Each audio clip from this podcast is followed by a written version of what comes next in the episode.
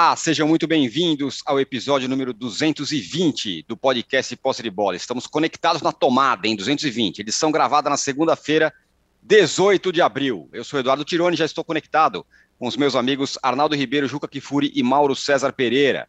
Olha, foi um passeio no Maracanã, hein? Naquele que foi um dos melhores jogos do Flamengo sob o comando do Paulo Souza. O Rubro Negro venceu São Paulo do Ceni por 3 a 1 e foi pouco. Poderia ter feito ainda mais. O time está, enfim, entrando nos eixos e a derrota, da forma como foi, ressuscita um fantasma pelos lados do São Paulo do Sene. A fragilidade quando joga fora de casa. Na final do Paulista foi goleado no Allianz por 4 a 0 pelo Palmeiras e ontem foi presa facílima para o Flamengo, exatamente com a mesma escalação. O grande jogo da rodada vai ser o tema do nosso primeiro bloco. E quem está na liderança do Brasileirão? É o Corinthians, do Vitor Pereira que venceu com extrema facilidade o Havaí em Itaquera no fim de semana, de fim de semana e ainda não perdeu pontos na competição. Seis pontos em dois jogos. Na cola do timão está o Galo, que também venceu as duas até agora. Ti, os times que estão mandando no campeonato até aqui vão ser temas, serão temas do segundo bloco. E o Palmeiras é daqueles que ainda não venceu. No sábado só empatou com o Goiás fora de casa e tem apenas um ponto no campeonato. Quem diria? O Palmeiras reclama de uma possível falta não marcada no gol do Goiás. O jogo foi 1 a 1 Mas a menor interferência do VAR nas partidas é, seria uma determinação da nova comissão de arbitragem? E isso é bom, isso é ruim? Serão temas para o nosso terceiro bloco. Um recado importante: você que assiste a gravação do podcast pelo YouTube, não deixe de se inscrever no canal do All Sport. E você que escuta o podcast na sua plataforma predileta, não deixe de seguir o Posse de Bola. Eu pensei, eu e a equipe do Posse de Bola pensamos durante muitas horas numa, numa enquete e saiu essa aqui que vocês vão ver que já está no ar para quem está acompanhando o podcast ao vivo no YouTube. Qual foi o destaque da segunda rodada do Brasileiro? Foi a vitória do Fla, a amassada sobre o São Paulo? Foi o São Paulo, que é um visitante se mostrando muito frágil? É a liderança do Corinthians? Ou é o Palmeiras ainda sem vitória? Qual o destaque da rodada até aqui? Bom dia, boa tarde, boa noite a todos. Juca, é, foi 3 a 1 Flamengo 3, São Paulo 1, mas vamos combinar que poderia ter sido bem mais. A verdade é que o Fla acordou e o São Paulo também, só que no caso do São Paulo acordou para a realidade. Bom dia, boa tarde, boa noite. Primeiramente, lembrando o jovem entre 16 e 18 anos que não deixe de se inscrever para votar nas eleições de outubro. Segundamente, âncora, a minha solidariedade a você, ao companheiro Arnaldo. Eu ontem até evitei ver aquela live dos meus dois amigos, porque eu soube que a temperatura estava um pouco alta e eu estava assim numa noite mais tranquila, preferi uh, me abster de ver o sofrimento alheio. Quero deixar aqui claro também meus parabéns ao camarada Mauro César e dizer o seguinte: ontem, quando eu liguei a televisão ali por cinco para as quatro da tarde, vi o Maracanã tomado, uma tarde de sol linda no Rio de Janeiro. E aqueles dois times em campo que têm protagonizado jogos interessantíssimos nos últimos tempos, com alternativas assim, as mais variadas, eu pensei com os botões que eu não tinha na minha camiseta. Meu Deus, hoje é o dia do Flamengo mostrar que está vivo. E como mostrou? Porque os primeiros cinco minutos do Flamengo, com duas defesaças do Jandrei, deram a medida do que seria o jogo. Essa que é a verdade. E o Flamengo amassou o São Paulo durante todo o primeiro tempo. Fez o primeiro gol ali pela metade do primeiro tempo e continuou em busca de fazer mais. E o São Paulo achou um gol com esse artilheiro chamado Caleri, que é aquilo, toca no Caleri e é gol. E o São Paulo tocou numa bobeada de um lado do Felipe Luiz de dar aquele espaço todo para o Rafinha dar o fazer o cruzamento que fez, e por outro, o Rodinei, né, que estava olhando para a lua, aquele sol lindo que estava no Rio, né? e permitiu que o Caleri entrasse pelas costas dele. Mas eu não tinha a menor dúvida que o segundo tempo seria no mesmo ritmo, por mais que o Rogério Ceni tivesse feito a troca que fez, aparentemente correta, de tirar o Pablo Maia, que não estava bem, né? por o Sara, mas a diferença. Gente, olha, é, eu sei, vamos aqui, e principalmente vocês dois, Tirone e Arnaldo, vão examinar todos os defeitos do São Paulo, essa letargia do São Paulo fora de casa, a sua incapacidade de ter o mínimo de controle de jogo quando não está no Morumbi, mas a diferença é muito grande, é muito grande. A diferença do Flamengo para o São Paulo é, nem é de 3 a 1, era de 4 a 1, era de 5 a 1. O Flamengo jogando futebol de maneira organizada, com os talentos que tem. Esse menino João Gomes aparentemente vai ser um craque. Né? Com o Dom Arrascaeta, eh, mais uma vez, numa tarde feliz, a facilidade com que o Gabigol faz gols. Não, não dá, não dá, não dá. Não dá lá e, em tese, não dará aqui. É, pode dar aqui, por circunstâncias, a torcida e tudo mais, o desgaste, mas os dois em igualdade de condição, em campo neutro, é a mesma diferença. Então, eu te confesso, eu nem sou excessivamente crítico em relação ao São Paulo, eu prefiro olhar para esse Flamengo que tomara tenha dado de fato o ar da sua graça e tenha sido capaz de mostrar aquilo que com o time que tem, com o elenco que tem, é capaz de mostrar. Mostrou as cartas. Está indo bem na Libertadores, não teve um mau resultado em Goiânia, jogando fora de casa, e jogando em casa com a nação, vai ser isso. Se autoriza como, de fato, um dos favoritos ao título. Né? É, é, é ele, é o Galo, que jogou de freio de mão puxada contra o Atlético Paranaense, ganhou na hora que quis, deixou o Atlético Paranaense achar que poderia ganhar, jogou sete, oito minutos no segundo tempo, fez o gol, aliás, um golaço, né? E, e, e apresentou também as suas credenciais, sem o Hulk, que está ali vendo a filha nascer em Miami. Enfim, eh, não tem, não tem. Há uma diferença que eu acho muito grande entre esses times e a concorrência. Né? Então, eh, eu, eu saúdo a volta do bom futebol do Flamengo. Foi uma bela tarde de futebol mostrada pelo Flamengo. E o São Paulo foi o sparring. É o que São Paulo pode ser em relação ao Flamengo hoje. Mauro, é, a semana passada o São Paulo meteu 4 a 0 no Atlético Paranaense e o Flamengo empatou com o Atlético Goianiense. É, aí, se a gente olhasse nas redes sociais, nos lugares, a gente já está vendo exatamente o contrário do que a gente está vendo hoje. Hoje o Ceni é um idiota e o Paulo Souza quem é Jorge Jesus perto do Paulo Souza? É ou não é? Depois do que ele, do que ele fez ontem. Fato é que parece que o Palmeiras, o Flamengo, está se acertando. em contrapartida, o São Paulo é o quê? Terra arrasada? Eu não acho que seja terra arrasada, mas o São Paulo já tem esse problema aí dos jogos fora de casa e dessa fraqueza até mental é, já desde algum tempo, né? antes até do atual técnico. Né? Como é que foi o ano passado? Era Crespo contra Renato. O São Paulo estava melhor, são Paulo fez 1 a 0 o Bruno Henrique empatou, o gol não valeu, ele empatou de novo, aí ele virou o jogo. Quando fez o segundo gol, o São Paulo desmontou em campo, tomou de 5. Tomou de 5 a 1. E foi um placar até exagerado porque foi o jogo todo. Acho que é até parecida ontem a reação do São Paulo quando tomou o segundo gol. Não jogou mais. É, até estava melhorzinho no segundo tempo, né? Acho que depois o Flamengo um pouco mais cansado, marcou muito lá na saída de bola do São Paulo, marcação muito bem feita no primeiro tempo. E também até a própria mudança, a entrada do Sara, o São Paulo ficando mais com a bola. Mas quando tomou o segundo gol, acabou. Acho que o problema de São Paulo é um problema maior. E também achei que a escalação poderia ser um pouco diferente. É... Talvez, talvez não. Me parece claro que o Rogério precisa, é...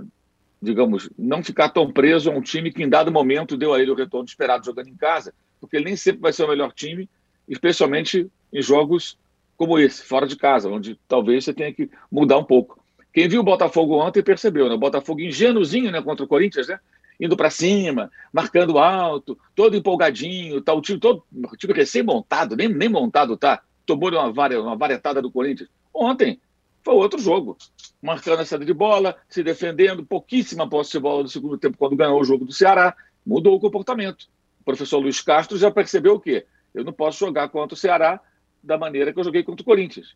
E ganhou o jogo fora de casa. Você tem que conseguir ter essa, essa capacidade de se adaptar ao jogo, ao mando adversário, aos cenários que envolvem uma partida.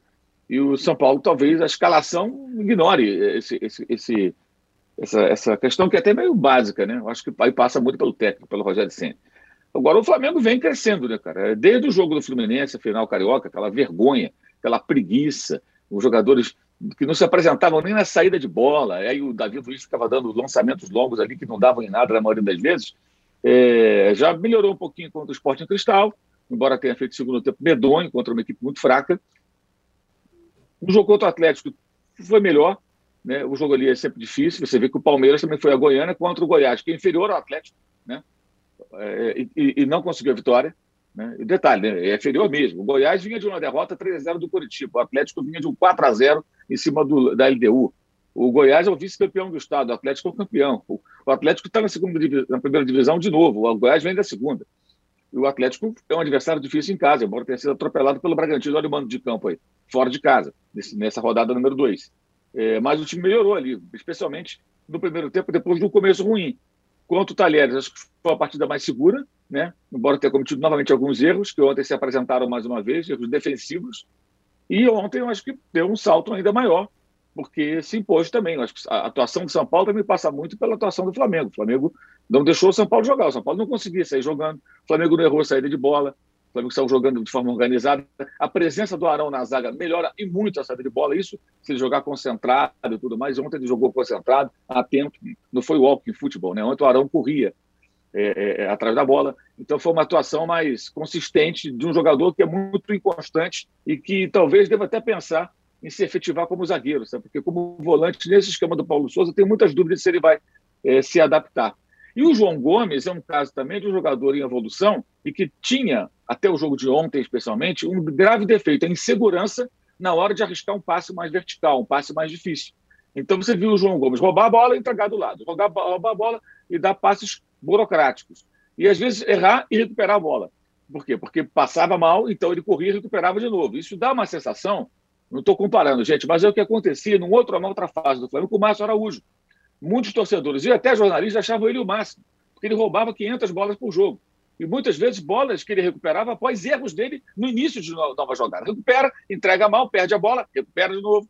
Aí olha o Márcio Araújo e tudo, mas não dava sequência. O João Gomes não é o Márcio Araújo, ele pode ser muito, muito, muito melhor mas ele tem que arriscar passos mais difíceis. Eu falei sobre o Pablo Maia a mesma coisa há algum tempo.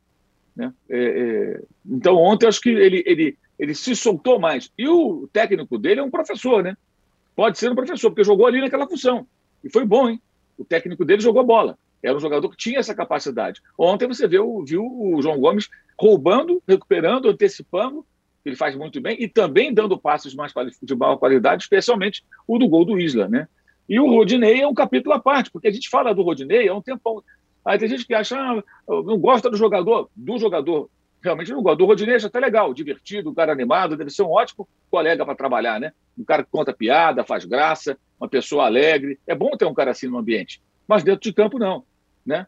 Como o João Saldanha, no meu time não joga. Especialmente na linha de quatro. Não tem condições técnicas. Ontem, de novo, ele errou. Ele errou contra o Fluminense, ele errou contra o Talheres, ele errou contra o Galo, ele errou contra o São Paulo os gols acontecem em cima dele. E no segundo tempo, quando o Paulo Souza tira e coloca o Isla, é justamente porque o São Paulo já estava fazendo jogadas em cima do Rodinei. Ele, ele praticamente inexiste, gente, na marcação. É envolvido com muita facilidade. E o Renato Gaúcho, inclusive, até inteligentemente, só utilizava como ponta, como no jogo contra o Corinthians. Colocou ele na ponta e cruzou uma bola na cabeça do Bruno Henrique, foi no aquele jogo de 1 a 0 do brasileiro do ano passado. Porque na lateral não dá. E, como eu vinha também dizendo há algum tempo que a vaga ia cair, a, a chance ia cair no colo do Isla, ela caiu. Porque o Mateuzinho se machucou e também não é um jogador ainda tão regular, tem altos e baixos, embora viesse fazendo bons jogos recentes. O Rodinei, acabei de falar, ele não tem condições técnicas de ser lateral do Flamengo. No nível de cobrança de futebol do, do, Flamengo, o Rodinei não tem condições, como o René não tinha mais condições. O René é um jogador de 2016, é um cara de uma outra fase. Chegou num outro momento do clube. Hoje, com o nível de contratações, ele não atende à demanda. Então foi liberado para o Internacional, foi negociado, foi jogar no Inter, que vive um outro momento. Para o Inter ele pode ser útil. Ontem até participou da jogada, do início da jogada que deu a vitória, né? Pediu que a bola saísse lá e dali saiu a jogada do gol do, do Inter para vencer o jogo contra o Fortaleza. Mas é, o Rodinei é a mesma coisa. Aliás, é mais grave ainda, porque ele nunca teve condição. Nunca teve. E aí o Isla entra e faz o gol. O Isla é melhor que o Rodinei, embora defensivamente também não seja um primor. Mas ele se entende bem com o Everton Ribeiro, conhece bem aquele pedaço. E o curioso, né? O, o, o autor do segundo gol foi um jogador que teve seu melhor momento jogando ali com o Rogério Senna de técnico. Foi o Rogério que colocou no Flamengo o Isla para jogar descendo o corredor direito direto ali, sabe? Ele, ele pega ali aquela, aquela sequência, como é que chama? É, aquela sequência de, de, de, sinais ou faróis, como diz aqui em São Paulo, verdes, né? Sabe, você vai com o carro e verde, verde, verde, verde. O Isla é assim, pega a bola, ele é liberado para atacar. E o Felipe Luiz fica. O Flamengo já jogava assim com o Rogério Senna. Quando perde a bola, volta o lateral, ele tem que voltar e fechar a linha de quatro. Ele que tem que fazer a função lateral direito e o Felipe Luiz vai fechar o lado esquerdo com os dois zagueiros. Funcionava assim com o Senna e é bem parecido esse movimento quando agora com o Paulo Souza. Agora, o Flamengo marcou bem nessa saída de bola, jogou o Gabigol com a movimentação mais interessante, jogando melhor, o Lázaro bem, o Lázaro Machado do Paulo Souza também, né? jogando nessa função ali como ala, que vem trabalhar por dentro. O Arrascaeta tendo ótimos momentos, fazendo um gol praticamente sentado, que é um negócio de maluco, né? o cara improvisa, tira umas ideias assim, que não sei de onde, né? se abaixa a cabeceira para fazer o gol. E as trocas deram muito certo. O Marinho, eu também não gostei da saída do Lázaro. Mas o Marinho entrou com muito vigor. Ah, ele é melhor do lado direito. Gente, mas o Marinho entrou pelo lado esquerdo e fez a jogada do terceiro gol. Perfeito. Uma coisa é a gente achar que o Marinho pode ser melhor na direita.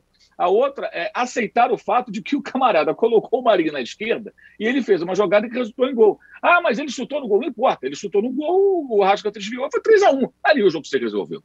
Agora, a expectativa é que o Flamengo tenha sequência. Eu acho que existem boas possibilidades, porque tem muita gente do departamento médico. Bruno Henrique, Vitinho, o, o Pablo que nos estreou, o Ayrton Lucas que nos estreou, o Fabrício Bruno, o Gustavo Henrique, eh, são vários jogadores que estão machucados. E eu não entendi a escalação do, do, não do Santos e sim do Hugo.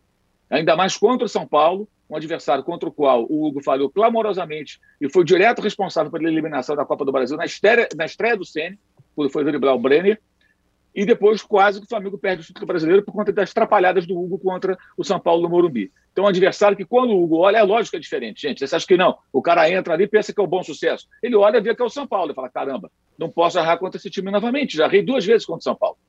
Claro que isso pode pesar, mas o São Paulo praticamente não o ameaçou. E, no, como disse o Juca, ele não teve culpa no gol ali. Ali a culpa é do Rodinei e também dos jogadores que permitiram uma longa troca de passos e o técnico estava reclamando que o Flamengo não tirava o São Paulo dali, não conseguia afastar o São Paulo dali. Ele estava ali dando chilique na beira do campo, porque estava vendo que ia dar, ia dar ruim para o time dele. E aí acontece o gol, porque o Caleri, uma bola para ele já bastou, ainda mais com o glorioso Rodinei marcando. Aí foi melzinho na chupeta para o nosso grande Caleri. Mas eu acho que, que o Santos deveria ser o goleiro, isso eu não entendi. Sabe? Ah, vai revezar, então vai revezar, então o Santos no campeonato e na Copa do Brasil você põe o Hugo, sei lá, contra o Altos no Piauí. É, mas não tem sentido contratar um goleiro como o Santos pagando uma grana para continuar jogando os jogos do Brasileirão com um goleiro jovem que ainda não está pronto. E tanto, tanto, tanto ele não está pronto que o Flamengo acelerou a negociação com o Santos justamente depois da atuação dele na Copa Libertadores, tá? no primeiro jogo do Flamengo, quando passou uma, uma certa insegurança, digamos assim. Não, e não, nos jogos contra o Fluminense, melhor dizendo. Primeiro jogo contra o Fluminense na final. Que quando ele, ele tomou aqueles gols do, dois gols do Cano, foi ali que o Flamengo acelerou a negociação com o Atlético, retomou a negociação e contratou o Santos. Aí ele fica no banco, isso eu não entendi. Não teve nenhuma consequência, porque o São Paulo pouco ameaçou. O, o, Hugo não falhou, mas eu acho que ele precisa rever essa questão. Porque isso tudo, se amanhã o Hugo falhar em jogo do brasileiro, contra o Palmeiras, vai tudo cair na conta do Paulo Souza. E eu acho que ele ainda não tem crédito para isso, não. E o outro está chegando aí também, né? O JJ está chegando. Agora virou um carnavalesco. Vai virar o Joãozinho 30. Nunca veio ver carnaval. É, Aí, agora ele vem aqui ver carnaval. Mas agora tá é, grande. É, uma, é uma incrível é, Agora não, invenção do futebol. Mas ó, se colocar fizer uma a cara dele na vitrine, uma... né, gente? Que nem ele fez é, da outra vez. Ele ficou passeando por aqui e vai fazer de novo. Que aí tem o Flamengo que pode estar numa crisezinha, tem a seleção, que o Tite vai embora no final do ano. É lógico, ele não vem aqui fazer turismo, vem aqui lembrar, olha, eu existo, gente. Vai dar entrevistas, vai tá bem-humorado, certamente. Portuga não é fácil, não. Mas vai chegar na hora errada, a hora que o, Palmeiras, que o Flamengo está se acertando. Essa é a questão. Vai chegar aí agora. Será mesmo que a torcida ainda quer o cara depois de, do, da evolução do time? Agora, Arnaldo, falando em evolução, o São Paulo peraí, fora casa. Peraí, peraí, âncora. Peraí, Fala, peraí. Jorginho 30 é um achado. É, é isso. Jorginho 30, é isso. Agora, Arnaldo, falando do derrotado e bem derrotado São Paulo, dentro de casa um leão, fora de casa é, um gatinho. Já tem gente achando que o Rogério Ceni não serve, inclusive, para o São Paulo. Meu Deus!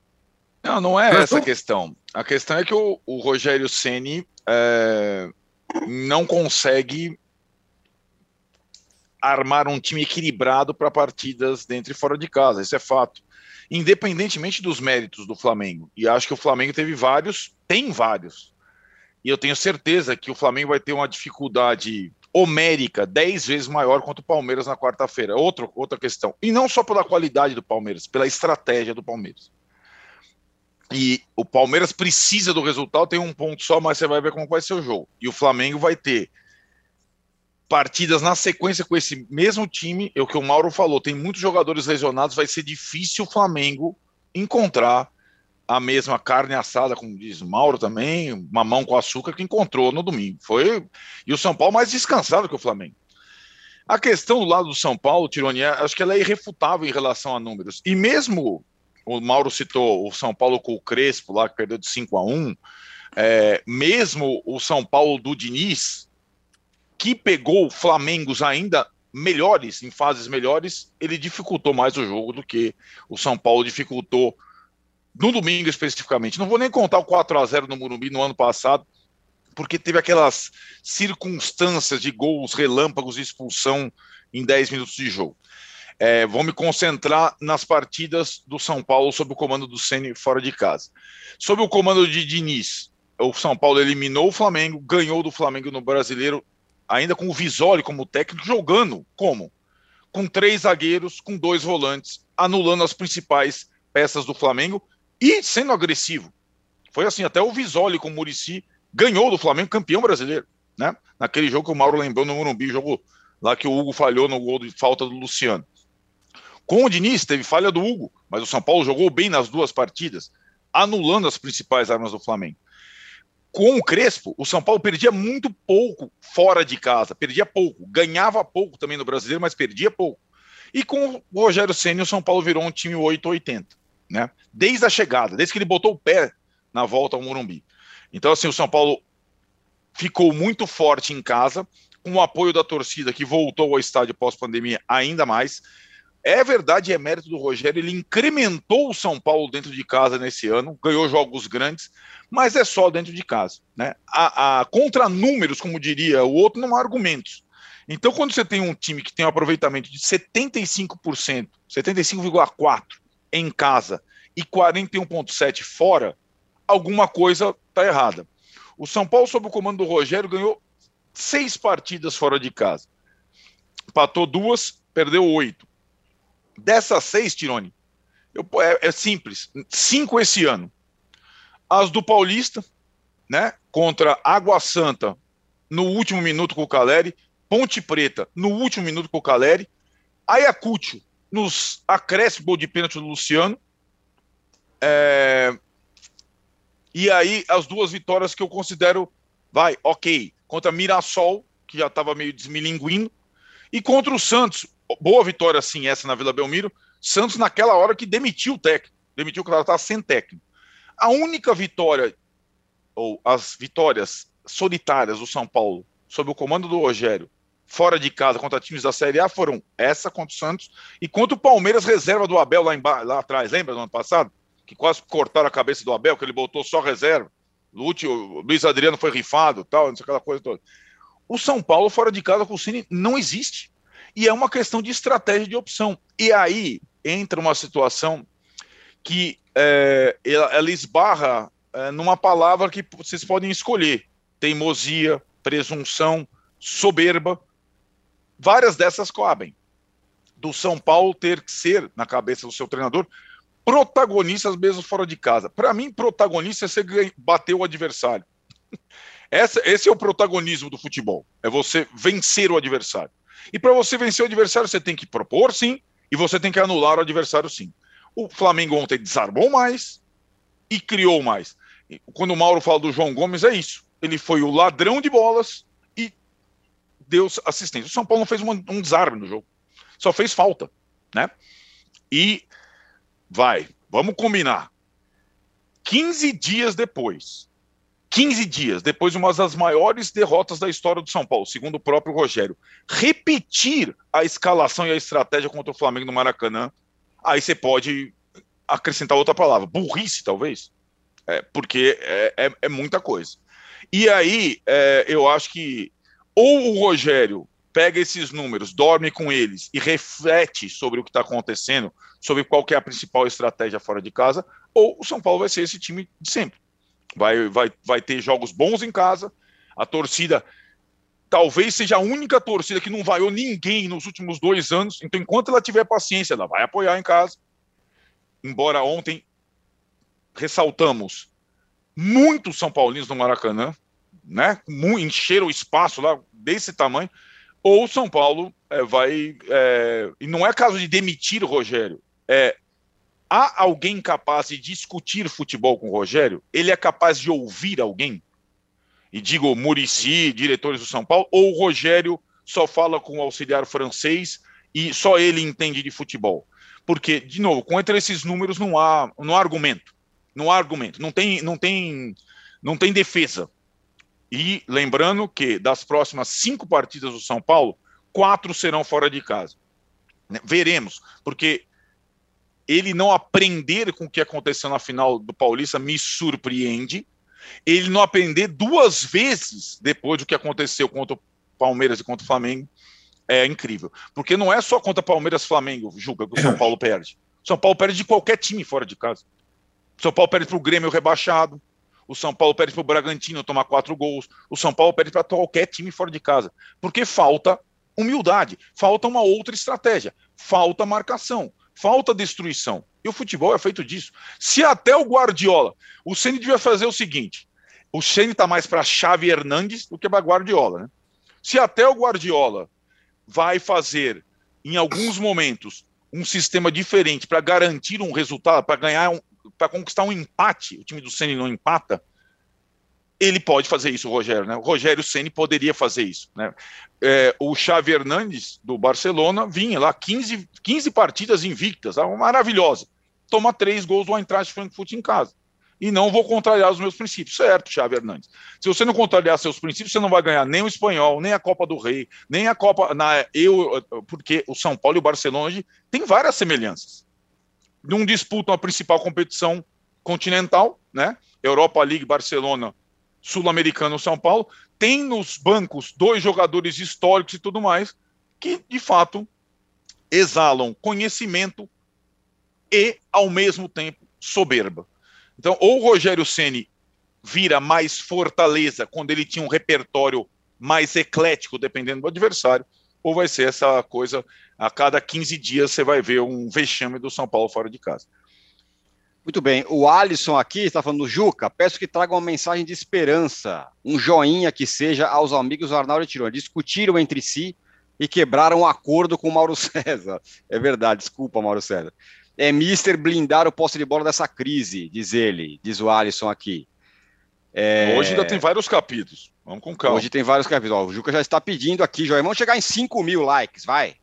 Eu, eu Agora... só queria entender, eu só queria entender âncora, hum. que compromisso vocês quebraram com o Mauro César? Vocês não deram espaço para ele ontem na live? Não, pelo contrário, a gente deu espaço para ele. A gente que não, a gente que, que demorou para mandar a ele o nosso, o, o nosso comentário sobre o jogo, para ele usar. O Tirone ficou me provocando, brigando, eu só fui gravar o um negócio pro Mauro quando tinha, o Mauro já tinha acabado a live. Eu tô sendo persona não grata na, na torcida São Paulina nesse momento. Agora, Juca, o que fazer? É, então, nos dois casos, no, no, Flamengo e no, e no São Paulo. No Flamengo, assim, o Flamengo tá, vamos combinar que tem melhorado. Tem um jogo. A, a, tabela do São Paulo é complicada, a do Flamengo também é bem complicada nesse claro. começo aqui. É, Flam é São Paulo, agora é Palmeiras. Tem um monte de jogo cascudo aí, Libertadores no meio do caminho. mas o time está se acertando. Só que o Jorge Jesus vem aí, como disse o Mauro, carnavalesco. E no caso do São Paulo, vai fazer o quê? Tem alguém no São Paulo que vai falar, Rogério, é, jogue aí com cinco volantes no, no, fora de casa. Tem alguém que, com esse tamanho? Já que um, o Rogério é o cara resolva, que, né? o Rogério é o cara que cinco, cuida né? da piscina, da fisioterapia, da presidência, do salário, da contratação. Quem é o cara que vai chegar para o Rogério e vai falar isso, fazer isso? Ele mesmo. Vamos com calma, minha gente. Vamos com calma. Não é momento para desespero. Eu vou dizer uma coisa para vocês. Eu hoje, palmeirense fosse, estaria mais preocupado do que o São Paulino, porque tenho quarta-feira o Flamengo, neste embalo, teremos de novo um Maracanã cheio, com este. Torcida única, né? Você viu, né? Exatamente, exatamente. É a volta do Cipó de Aroeira é, é. lombo de quem mandou dar. Fez, Exato. fez feio com o Flamengo aqui. Agora está recebendo a maçã de volta. Acho um horror. Aí falam em liga. Né?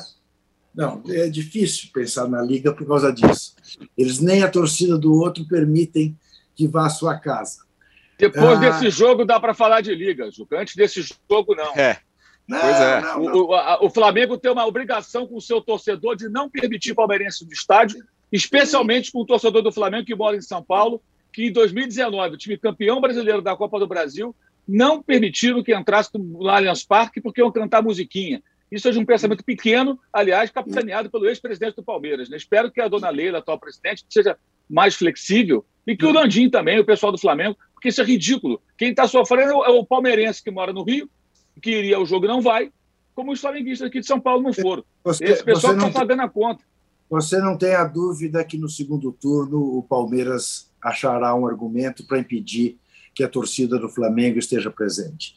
A liga não nasce, e não é de hoje, não é esse, esse caso. Né? São tantos outros casos. Essa gente não, não tem jeito. Mas, enfim, uh, eu estaria mais preocupado palmeirense fosse. Até porque depois, no sábado, tem o Corinthians. Tá bem, uh, torcida única. Só mando no Palmeiras, mas não vai ser na casa do Palmeiras, vai ser em Barueri, já é diferente, outro gramado, Vai que, vai que o Palmeiras, de alguma maneira, reproduz aquilo que aconteceu ano passado com o São Paulo, depois de ser campeão paulista. Palmeiras revele ter virado o fio. Perde do Flamengo, perde do Corinthians, ou ganha um ponto apenas contra o Corinthians. Em quatro jogos do Brasileirão. Vai ser complicado a vida do palmeirense. Então, é uma semana muito mais decisiva para o Palmeiras. Sabe quem eu acho que vai conversar com o Rogério Ceni? Quem? O próprio Rogério, o próprio Rogério Ceni. Ah, só se for. O Rogério Ceni, Rogério Ceni não é burro. É isso que o Mauro falou, que o Arnaldo falou, é a pura verdade. Errar é humano, persistir no erro é burrice. Ele não é burro. Ele há de olhar para o espelho e dizer: é, não está dando certo. Desse jeito, não está dando certo. Se eu perder uh, 18 jogos, 19 jogos que eu vou fazer fora de casa, uh, não vai dar certo. Então, eu tenho que dar um outro jeito. Eu tenho que fazer um outro esquema para jogar fora de casa. É o mínimo que se espera dele. E eu tenho para mim que ele vai fazer isso. Agora, uh, considerar essa derrota para o Flamengo como uma catástrofe, esses três pontos antes de você fazer o planejamento do campeonato, ou ao fazer, você olha e diz: não, aqui não. Pouco provável que a gente volte de lá com um ponto, que dirá ah, é? com três. Ah, eu é? acho. Hum. Eu acho, eu acho. É que, é que no fundo, no fundo, é, você olha para o São Paulo com o olhar do que o São Paulo já foi, que está muito não tem nada, não tem nada disso, Juca. A questão, a questão é assim, o, o, outros São Paulos recentes competiram mais com o Flamengo tal, ou no Maracanã do que esse São Paulo. A questão de você ir já sem a pretensão de pontuar, é acho que talvez essa questão do jogo fora de casa. O time do Ceni não empata. E quando, quando o empate, o empate faz parte do futebol, não é liga norte-americana que não pode empatar nenhum jogo. O empate faz parte do futebol. Empatar contra o Palmeiras no Allianz Parque significaria ser campeão. Então, assim, o, o, você jogar é, de uma forma diferente fora de casa faz parte de qualquer estratégia de qualquer técnico em qualquer lugar do mundo. Eu estou de acordo, e acho né? que ele vai chegar a essa conclusão. Acho é. que ele vai chegar sozinho a essa olhando para o espelho, conversando com o francês. Não é possível. Não é possível que ele não chegue a essa conclusão, que não dá. Porque aí ele se revelará burro. E se há uma coisa que o Rogério aparentemente não é, é burro. Ele pode ser teimoso, é. tem teimado, mas não é burro. Eu tenho para mim que não há motivo para desespero tricolor. E há motivo, sim, para muita satisfação rubro-negra, porque está tá encontrando o jeito. E qual é o ah. jeito? É o, é o jeito de organizar esse time. Agora, estou de acordo com o Mauro. Você não pode, num time como o Flamengo, com toda a simpatia de animador de elenco que tem o Rodinei, colocá-lo para jogar como zagueiro, porque ele não é zagueiro. Ele não é. Ele não tem a menor noção da posição. O gol que o Flamengo tomou ontem é um gol de juvenil. Você tem o Caleri dentro da área e fica olhando para a bola? Não, não, não procura onde está o artilheiro? E o cara está nas tuas costas. E você é maior que o cara e mais forte que o cara. E deixa ele ganhar de você? Até quando? Rodinei falhará nos gols que o Flamengo sofre. Então, isso o Paulo Souza precisa ver. Precisa ver. Não sei se tem uma solução ali. E se o Mateuzinho está tá machucado, se tem uma solução no sub não sei das quantas, mas o que eu sei é que o Rodinei não serve para ser titular do Flamengo, em hipótese alguma. E aqui o Celso Santos está nessa linha. Ele pergunta: Mauro, a entrada bem sucedida do Isla gera uma nova oportunidade e anularia a futura saída do Flamengo? Caso aconteça, o Rodinei voltaria para a terceira opção? Ah, o bom jogo dele dá um indicativo que pode ser, né? É como se se resgatasse o cara, né, Mauro? Só para fechar o bloco aqui. É, caiu no colo dele de novo. Agora ele é provável que ele volte a jogar. O Mateuzinho ainda está machucado. Se ele jogar bem, ele recupera a posição. É, o problema do Isla, além de atuações abaixo do, do que se esperava, né? Ele sempre foi, foi um jogador muito regular desde que chegou, ficou aquém. Foi o problema do carnaval, né? O cara é, alegou que estava doente, mandaram tomar um remedinho. Aí ele apareceu na rede social do carnaval que não teve, mas teve lá uma balada, ele na balada. Então ele queimou o filme dele com a comissão técnica, com os dirigentes, com a torcida, até com os companheiros. O cara está lá treinando, o cara está fingindo que está doente, está no carnaval, pô, na balada, sei lá onde. Nem o Jorge Jesus gosta tanto de carnaval. Então, é natural que o cara fica com o filme queimado. Ele não ia jogar mais no Flamengo, ele está jogando por falta de opção. Ele ia ficar encostado lá, esperando a hora de ir embora, uma negociação. Mas com o Rodinei, né? Acho que agora, assim, acho que cicatriz a ferida, né? O cara entrou, fez o gol e tudo, está treinando. É, acho que ele vai agora jogar. Vamos ver se ele vai sair bem, né? Se ele vai continuar tendo uma. Se ele vai dar uma sequência boa depois dessa atuação de ontem, que fez o gol e tudo mais. Muito bem, fechamos aqui o primeiro bloco do Posse de Bola, podcast Posse de Bola número 220. A gente já volta aí sim para falar do líder do Corinthians e do Galo, que está na cola do Corinthians. Já voltamos.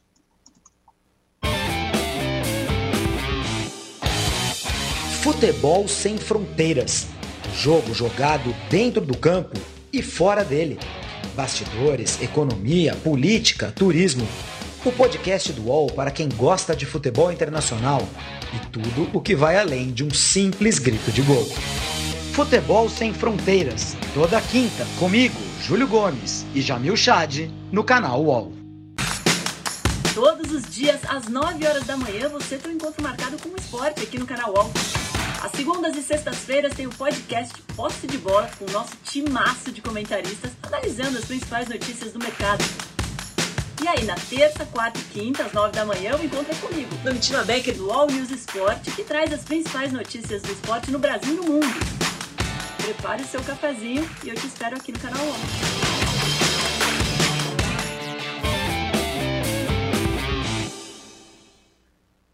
Estamos de volta para o segundo bloco do podcast Posse de Bola número 220.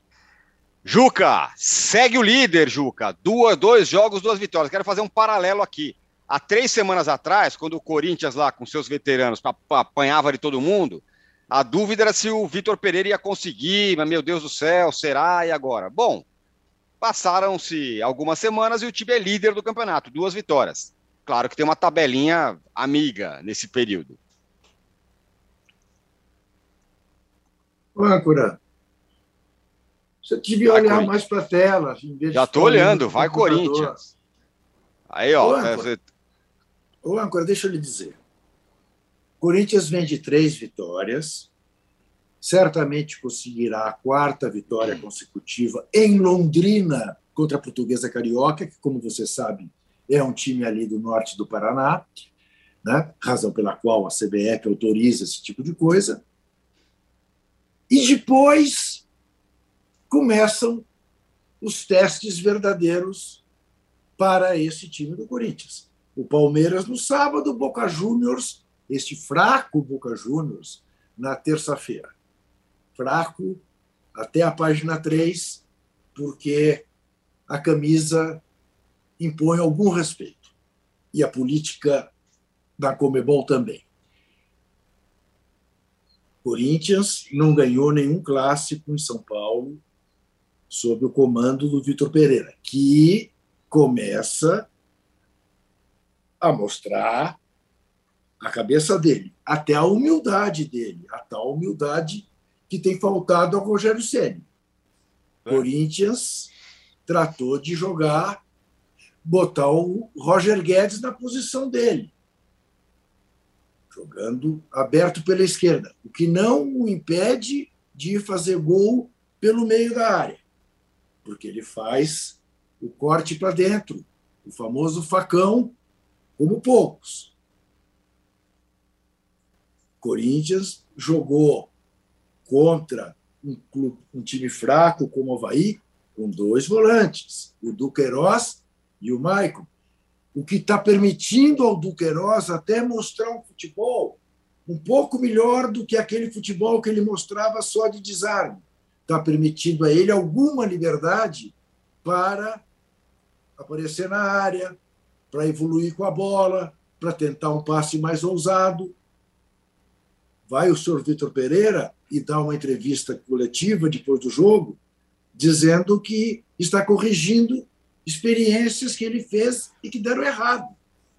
E que ele está tratando de corrigir, consciente de que o elenco dele lhe obriga a fazer revezamentos constantes, senão o time vira o fio. Enfim, mostra um Corinthians mais seguro de si, porque com mais firmeza por parte do seu treinador,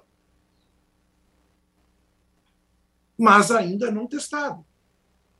Porque pegou aquele Botafogo entusiasmado com o estádio Newton Santos lotado no dia da volta à primeira divisão e deu aquele mole que deu para o Corinthians, tomou três gols no primeiro tempo. Né? Ganhou do Deportivo Cali, que vamos lá, né, não chega a ser exatamente uma das maiores forças do futebol sul-americano, e ganhou daquela maneira, com aquele gol contra bizarro, né, e ganhou bem do Havaí. E é claro, eu não estou desmerecendo a vitória sobre o Havaí, uh, quero ser coerente. Pegou um time mais fraco em casa, vai lá e passa por cima. O Corinthians passou por cima, não sofreu, embora o Cássio tenha jogado muito. Curioso, né? Cássio fez defesas importantíssimas é, contra o Havaí. E, aliás, o Cá, até o Cássio está revelando um progresso, fruto do trabalho do, da comissão técnica do Vitor Pereira. O Cássio está começando a acertar é. lançamentos com o pé. Não, acho que jamais será um grande goleiro com os pés. Mas, voltando a ser um grande goleiro com as mãos e não comprometendo com os pés, já andará um bom caminho. Mas, enfim, eu sinto isso. Há uma maior consistência e inteligência na maneira como o Corinthians está encarando os seus jogos. Mas os testes do Corinthians começarão no sábado, contra o Palmeiras em Barueri, contra o Boca Juniors na terça-feira em Itaquera. Então, na sexta-feira da outra semana, a gente conversa mais sobre o Corinthians. Está liderando o campeonato, sei lá, depois de quantos anos que não liderava o campeonato, né, no saldo de gols em relação ao Galo, Mas é evidentemente que o Galo é muito melhor do que o Corinthians, como o Flamengo é muito melhor do que o Corinthians, como o Palmeiras é melhor do que o Corinthians. Agora, Palmeiras, nós vamos falar no terceiro bloco, né? tem outro tipo de problema para superar. O Arnaldo, o Corim, o Vitor Pereira, é, como disse o Juca, foi e como ele mesmo disse, foi corrigindo uma rota aí no meio do caminho, fazendo o quê? Tirando veteranos, colocando jovens, que é o caminho inverso do que se pede ao São Paulo. Tira os jovens e bota os veteranos. Não, na verdade, é, ele foi é, que tá, é, e talvez seja elucidativo, porque Corinthians e São Paulo têm várias semelhanças dessa temporada, né? É, fora os três é, favoritos, foram os que mais investiram. Folhas de pagamento altíssimas, jogadores caros e tudo mais. O que ele foi fazendo foi uma mescla, né? Ele não é tirar veteranos só, é, veteranos com jovens. É, e aí acho que é essa. E aí, sobretudo, eu acho que tem uma questão tática ali nessa mescla que é fundamental. O time do Corinthians passou a ser outro quando, com dois jovens é, na proteção e armação. O Duqueiroz e Maicon mudaram o time do Corinthians desde que jogaram juntos pela primeira vez. E aí, é, essa tem uma, uma sacada. Tem uma desvantagem do Vitor Pereira em relação ao Rogério e a outros treinadores, ao Paulo Souza e a outros treinadores, mesmo ao Mohamed, que é o cara chegou com a temporada em andamento. Primeiro teve que estrear contra o São Paulo no Morumbi como visitante, pegou um monte de jogo fora de casa, né? E agora eu acho que com uma tabela não tão assim é, cruel no início do brasileiro, ele está conseguindo fazer os ajustes necessários. Concordo com o Juca. É, a semana que vem vai ser muito importante, a partir do sábado, né? Contra o Palmeiras, depois o Boca Juniors. São dois jogos vitais, porque aí é difícil, Tironi, fazer como ele tem feito é, o revezamento de um jogo para o outro. Ele demorou a fazer isso, tem feito. É difícil, porque é claro que o jogo do Boca é mais importante, ainda mais com seis pontos já conquistados no brasileiro. Mas é Palmeiras, né? E é, como o Juca falou, não venceu o clássico ainda, né? Então, essa, é, essa semana é, é complexa, é, porque as escolhas teriam que ser muito cirúrgicas, né? Não tem viagem pelo menos, é Barueri e depois joga contra o Boca em São Paulo. Mas eu estou curioso para saber qual o time que vai no derby e qual o time que vai contra o Boca. Ele fará é, opções. Se a gente pegar a experiência da semana que se encerrou com muito sucesso das três vitórias, o jogo da Libertadores vai com mais experientes do que jovens e o jogo do brasileiro com mais jovens do que experientes, se ele for repetir o que ele fez. Mas é uma mescla, e essa mescla é fundamental. É, é, e a questão não é, para mim, não é idade, não é veterano ou jovem, é característica de jogador. É como joga o jogador, qual é a característica? Se ele é marcador, se ele é armador, se ele é mais leve, se ele é mais forte. Isso é, isso é mais é, preponderante do que pegar a certidão de nascimento do cara e ver a idade. Até porque a diferença do São Paulo para o Corinthians nesse aspecto, o São Paulo só tem dois jogadores acima de 30 anos no elenco. O Corinthians tem uns seis. O São Paulo não é uma questão de idade, é uma questão de característica de jogador. O São Paulo só tem de veterano três, vai. É, Miranda, Caler e Éder. Ah, desculpa, Miranda, Reinaldo e Éder. Caler tem menos, óbvio. O, o Corinthians tem vários jogadores acima de 30 anos. E, de novo, não é uma questão de idade é uma questão de mescla e característica de jogadores. E o Vitor Pereira tem conseguido, depois de, como disse o Juca, assumir erros compreensíveis para alguém que acabou de chegar. E ele já é, fez várias revisões olhando para o espelho, que tem aquele espelho mágico na casa do Juco, da Branca de Neve, e é, chegou à conclusão de que o time dele, sem mescla, não vai a lugar algum.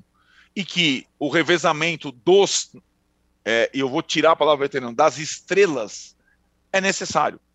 Quando o time do, do Corinthians foi formado, a gente, não agora, depois de perder um jogo ou outro, quando o time do Corinthians foi formado, nós falamos, é impossível, salvo raras exceções, jogarem cinco, seis caras juntos da mesma geração, da mesma característica.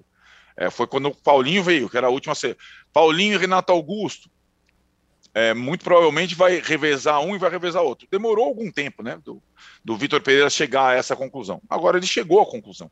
E acho que o Corinthians tem tem boas possibilidades com essa boa largada de fazer uma boa campanha no campeonato e de se classificar num grupo chato da Libertadores depois de, um, de uma derrota na estreia que não permite margem de erro. Por isso eu acho que o jogo do Boca é mais importante até do que o derby do sábado. O, bom, vocês não deem likes aí. Queremos chegar em 5 mil likes hoje. Por favor, hein? Estamos chegando nem com 4 mil. O Juca também tá meio. Tá parecendo o São Paulo fora de casa, meio sem vontade, sei lá. É, é que a liderança te deixa um pouco acomodado, entendeu? Pois é. Mas, é ó, isso, não tem isso. A liderança, tô... o Galo tá na cola, é isso, Mauro. Eu tô um tá pouco blazer, tô um pouco blazer. É, quero lembrar que o Santos ainda continua com a burrice de e arbitrariedade e autoritarismo de impedir que a equipe do UOL entre na Vila Belmiro. Verdade. Aliás, ontem, ontem entrou porque o credenciamento era do presidente e o tiro saiu pela culatra, né? Porque Sim. a Vila Belmiro mandou o presidente àquele lugar. E vai. É verdade. Tem, tem razão. Aliás, é, não, não, sabemos se o Bolsonaro estava vacinado, se ele poderia estar lá, mas enfim. Não, vacinado ele não está. Né? Pelo menos é. é o que ele garante. Eu não acredito, mas ele diz que não. Né? Pois é. É. Mas talvez devesse ter mostrado o teste, né? mas provavelmente não mostrou. O Santos também não esclareceu isso. É, realmente, é, talvez isso, isso sim seja uma, uma grande questão para o Santos resolver. Isso. Caro Juca, quero reformar a minha opinião em relação ao teu texto sobre o Santos após refletir e pensar melhor. Entendi sua Opa. posição. O time do jogo que você analisou realmente era ninguém, em contraposição ninguém. ao Clube Santos. Tá Abraços tá do Rodrigo Rabelo. Olha, eu não, eu, eu não vou nem entrar nisso. Esse é um assunto, para mim, resolvido. Achar que eu desconheço a gloriosa. O Santos Futebol Clube dos anos 50 e 60 foi o melhor time de futebol que eu vi na minha vida. Melhor que o Milan dos holandeses, melhor que o Barcelona do Tridente, que o Real Madrid. Do... Então, eh, eu não vou entrar nisso. Vai, segue, segue, segue o programa. Muito bem. O Ricardo Martins pergunta: o Mauro já falou do Galo hoje? Vai falar agora. Duas vitórias. Vamos falar que questão de elenco, novos e velhos, não tem muito problema para o Galo, né? Porque tem um elenco gigantesco e já está aí com duas vitórias, Mauro. Normal o Atlético ganhar do Atlético Paranaense mesmo lá. O Atlético tem time para isso. Venceu por 1 a 0 O jogo ruim do Atlético Mineiro foi o jogo do meio da semana para a Libertadores, mas dele nós já falamos na sexta-feira. Né? Eu só acho que a gente precisa ter um pouco de cuidado de novo. Todo ano tem que falar essa mesma ladainha, né? Com essa coisa de segunda rodada, o torcedor ficar tudo pilhado, achando que é o máximo. Vale para o Atlético, Flamengo, Corinthians, qualquer um. No ano passado, o Bahia estava com quatro pontos, era o quarto colocado, foi rebaixado. O Atlético Goianiense era um dos líderes, com seis pontos na segunda rodada e ficou lá no meio da tabela e foi muito bom. Então é muito cedo, né? São poucos jogos, a diferença de adversários, tudo isso tem que ser considerado. Não adianta ficar aí é todo animadinho, tudo, porque está em primeiro, está em segundo, está em último também, não quer dizer nada. As coisas ainda estão só começando, é só um início de um campeonato ainda mais maluco do que todos os outros. Né? E o gol do Zarate, um gol muito bonito, por sinal, né? do Atlético, agora tem o Fábio Carilli, que eu acho que vai até melhorar. O Carilli é um técnico melhor do que o Alberto Valentim, mas está no começo do trabalho, né? venceu um jogo por 1x0 ali, agora perdeu por 1x0, tudo muito carilhesco, né? digamos assim, né? jogos de 1x0 ali, a favor, contra, é muito, assim, uma novidade. Agora, eu acho que também não é novidade o Atlético chegar lá e vencer. O Atlético Mineiro tem time para isso mesmo, sem ser o principal jogador, é natural que, que, que tenha conseguido essa vitória e, e, e, tenha chegado aí aos seis pontos junto com o Corinthians, que tem em comum suas duas melhores atuações contra times muito fracos, né? Ponte Preta no Paulista e agora o Havaí. O Havaí é muito ruimzinho. Muito o professor Barroca Nossa. vai ter trabalho lá. O time tem uma dificuldade assim enorme. enorme. Joga de peito aberto. É, e, é, e tenta jogar, aí fica mais complicado ainda. Mas bem que eu acho que aquele time do Havaí jogando de peito aberto ou peito fechado vai, eh, tomaria pau. O time é muito ruim. Peito é, olha, fechado. gente, eu estou aqui pensando, vira e mexe esse pensamento volta, cara. O Brasil não tem realmente 20 times de Série A, gente. Não tem. É. O Brasil não tem 20 times de Série A. Se tivesse 18 times, estava de bom tamanho. Ou alguém vai me dizer que a Chapecoense, no ano passado, que ganhou um jogo, é um time, era um time de Série A. O Sport Recife do ano passado era um time de Série A? Não era. Eram dois times de Série B, o time, não o clube, o time do ano passado, naquele momento. Como agora você vê o Havaí, o Havaí é um intruso, não é um time de Série A. A não ser que ele melhore, traga jogadores, o Barroca faça uma mágica, sei lá o quê. O time é muito ruim. Muito ruim. O América Mineiro mandou o técnico embora porque perdeu para esse time, inclusive, né? E aí mandou é. embora lá o Marquinhos Santos e contratou de volta o Wagner Mancini. É, eu acho que de 20 times, de fato, tecnicamente, quero dizer, você não encontra 20 times. Sempre temos dois ali que destoam demais. Esse, esse é um você bom um ponto. Um jogo. Em toda, todo campeonato, um time ganhou um jogo. Quantos jogos o Havaí vai ganhar? O, o time é muito ruim. Agora, o Corinthians está melhor. Está melhor, sim. Só que acho que precisa ter testado contra equipes que vão desafiá-lo mais, né? A gente vai ver o tamanho aí desse crescimento do, do, do time do Vitor Pereira, que é bom. Técnico que é bom. Aliás, Agora, uma coisa O Galo, Mauro. Tem um grupo de WhatsApp aí que os caras ficam loucos quando o técnico brasileiro, estrangeiro ganha. É. Então é interessante isso. Eles isso. ficam ali torcendo contra, sabe? Porque é a turma dos amigos dos técnicos brasileiros. Então, quando, quando ganha o Paulo Souza, ganha o Vitor Pereira, ganha o Luiz Castro de uma vez só, caras arrancam os cabelos. Cara... É. Só faltou a Abel Ferreira ganhar. Para aí, aí o final de semana seria o pior Mas a Lusa ganhou, entendeu? A onda, a onda lusitana está. está é, exatamente. A portuguesa é campeã. Campeã da, da Série A2. Muito bom. Estamos sendo bafejados pela terrinha, por uma inteligência e um sotaque diferentes. Graças Muito ao bem. bom Deus. Agora, eu queria fazer uma observação em relação ao Atlético. Eu posso até estar enganado na minha observação, mas eu acho que o Atlético ontem, Mineiro, foi de uma profunda maldade com o Atlético Paranaense. Porque o primeiro tempo foi monótono, foi assim uma coisa, parecia que o, que o Mohamed falou para os seus jogadores: ó, oh, vamos nos adaptar aqui esse gramado artificial, até porque um dia teremos que jogar lá no Palmeiras, vai ser um jogo decisivo, e o gramado é igual, então a gente tem que ir se adaptando e no segundo tempo a gente joga 10 minutos de bola e ganha deles. E foi exatamente o que o Atlético Mineiro fez. Só uma. Sem mais. É, Sem mais.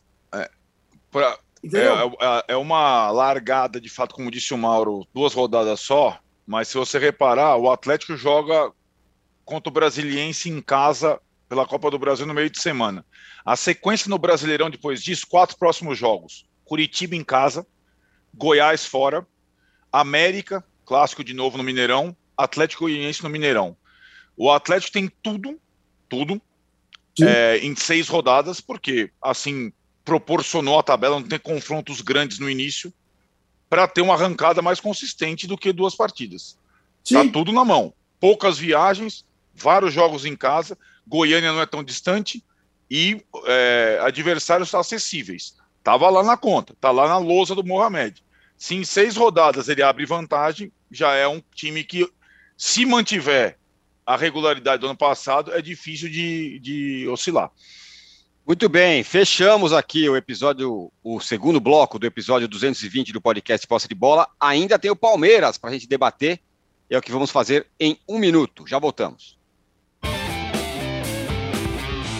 Eu e meu querido amigo Juca Kifuri vamos estar mais uma vez juntos em nova empreitada. Todas as terças-feiras, às três horas da tarde, José Trajano e eu estaremos aqui para discutir os fatos da semana. Já estivemos juntos no Cartão Verde, lá na Cultura, lá atrás, no Linha de Passe, também há algum tempo atrás, mas agora vamos estar no Cartão Vermelho e aqui no UOL. E com uma novidade, não vamos falar só de esporte temos liberdade completa para falar de música, de literatura, de política, do dia a dia, dos acontecimentos. E para darmos cartão vermelho, direto, sem amarelo, para todos os deslizes. Para quem sair fora da linha, segundo o nosso ponto de vista. Toda terça-feira, 3 horas da tarde, no canal UOL e nas principais plataformas de podcast.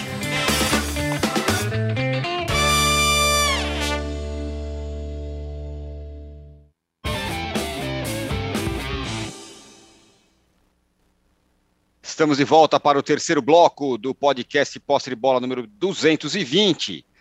Eu quero dizer o seguinte: você que está acompanhando ao vivo aqui o nosso podcast, às 10 horas, você vai ficar com o, o All News Entrevista. É uma sabatina, na verdade, sabatina UOL, desculpa. Na Folha, agora às 10 horas, com a pré-candidata à presidência, a Simone Tebet, do MDB. E às 15 horas tem a live do Danilo e do Vitão. Então, ao vivo agora às 10 tem a Sabatina UOL, Folha com a pré-candidata à presidência Simone Tebet, e às 15 horas tem a live do Danilo e do Vitor Guedes. Agora, Arnaldo, é, o Palmeiras ainda não ganhou aqui no, no, no Campeonato Brasileiro. E o Javan Pires fala o seguinte: quarta é dia do Palmeiras meter aquela retranca para não sair arrasado no Maraca. Rony Navarro na frente não existe garantia de gols, diz ele. É isso? Fechadinho? Não, não é fechadinho, é jogando as suas características, não de peito aberto, peito fechado. É, o Palmeiras, o melhor Palmeiras é um Palmeiras que marca e contra-ataca e não vai jogar contra o Flamengo como o São Paulo jogou. O Palmeiras tem uma vantagem, além de tudo, ter jogado só no sábado. O Flamengo jogou domingo, o Flamengo tem vários desfalques. É, então, o Palmeiras, na, em termos de vitalidade, ele pode fazer um jogo importante contra o Flamengo. É, e acho que a questão, aquela, a questão da tabela dos adversários, ela é importante. O Palmeiras tinha como dois primeiros adversários o Ceará em casa, e o Goiás é, trocando o técnico fora de casa. Só conseguiu empatar com o Rony na última bola. É, eu acho, o Juca fala da previsão, estavam pelo menos quatro pontos ali na previsão. Né? O Palmeiras conquistou um só. E agora tem o Flamengo e tem o Corinthians. Uma semana diferente, difícil. Uma semana que o Abel vai ter que é, tirar coelhos da cartola. Porque é nesse sistema de pontos corridos no Campeonato Brasileiro que está, digamos, o telhado de vidro do Abel desde que ele começou a dirigir o Palmeiras. Nas Copas é praticamente indiscutível. Agora, no Brasileiro Pontos Corridos, ele teve dificuldade. E eram dois jogos, entre aspas, vencíveis, né, Tino? Então, é... agora, re recuperar pontos contra Flamengo e Corinthians é uma missão é, mais complexa, né? E é claro que é, o crédito do Abel é infinito, é, ele é, na Libertadores ele pegou uma das chaves mais fáceis, ele tem tudo para fazer uma das melhores campanhas, se não a melhor campanha da fase de grupos. É, na Copa do Brasil, é, assim como o Corinthians, como o Atlético, pegou um adversário acessível, o Juazeirense. Então a questão é nos pontos corridos mesmo. É o grande desafio do Abel. E depois de largar mal, com duas partidas em um ponto só, ele tem dois gigantes pela frente. Visitante contra o Flamengo. E como disse o Juca, mandante contra o Corinthians, mas a questão do estádio de novo aí, né? De não poder jogar no seu estádio por conta de shows contra o Corinthians em Barueri. É mandante, é torcida única, mas muda. É, não, é, não é a mesma coisa, né? Então é, é uma semana desafiadora aí para o Palmeiras em termos de Campeonato Brasileiro. Digamos que, que deu normal, ele não vença nenhum jogo, nenhum desses jogos, dois empates, com três pontos. Resultados normais. Empata contra o Flamengo, empata contra o Corinthians. Três pontos em 12 disputados já começa a ficar ruim, né? Começa a ficar ruim. Vai perder é... do Flamengo, Arnaldo. Vai não perder sei. do Flamengo? Sei não, não hein? Sei. Será? Será? Agora, é o seguinte, esse jogo aí, quero falar com o Mauro e com o Juca sobre isso, também com o Arnaldo. É, esse jogo aí do Goiás, teve muita reclamação dos. Palme dos palmeirenses sobre uma Com possível falta no Everton. E aí, o ponto é, foi falta ou não foi falta? Tem gente que acha que foi, tem gente que acha que não foi. Eu, para falar a verdade, eu não consigo saber. Não, acho que as, as, imagens são inconclusivas para mim. É, mas parece ser uma nova, uma nova fase do VAR. Menos interferência. Teve um pênalti lá para o Coritiba contra o Santos, ridículo também, que o juiz estava de frente para o lance, deu o pênalti e foi ridículo aquele pênalti. E o VAR não interferiu. A gente saiu do momento, Juca, em que o VAR é, olhava tudo, lateral, tudo, todas as coisas, para entrar no momento em que o VAR não se mete em nada. E aí? É, é, é a falta de inteligência da utilização do VAR. Né? Nem tanto ao céu, nem tanto ao mar. Né? Uh, para mim, houve falta uh, no Everton, no entanto, aí eu admito que o árbitro que estava perto do lance tenha interpretado que não foi falta e vida que segue, e o lance do pênalti para o Curitiba, esse é escandaloso. É um absurdo que o VAR não tenha uh, intervindo para dizer: não, não, não, peraí, você está cometendo um erro grave. Não foi nada. E, e não houve intervenção. Aí, aí é inaceitável que, que, não, que não não interfira. Eu admito a não intervenção no lance do Everton, embora eu fosse o apitador, teria marcado falta. Mas no lance do pênalti para o Curitiba, inadmissível. Eu adoro a ideia da pouca intervenção, mas, de novo, é só uma questão de bom senso. E bom senso é uma coisa que, infelizmente, falta uh, no mercado ultimamente. Mauro, acho que você está comigo, né? Pra, eu, eu não consigo saber se foi, se foi falta, se não foi. Nas imagens não me parece claro. Agora, é melhor mais VAR ou menos VAR?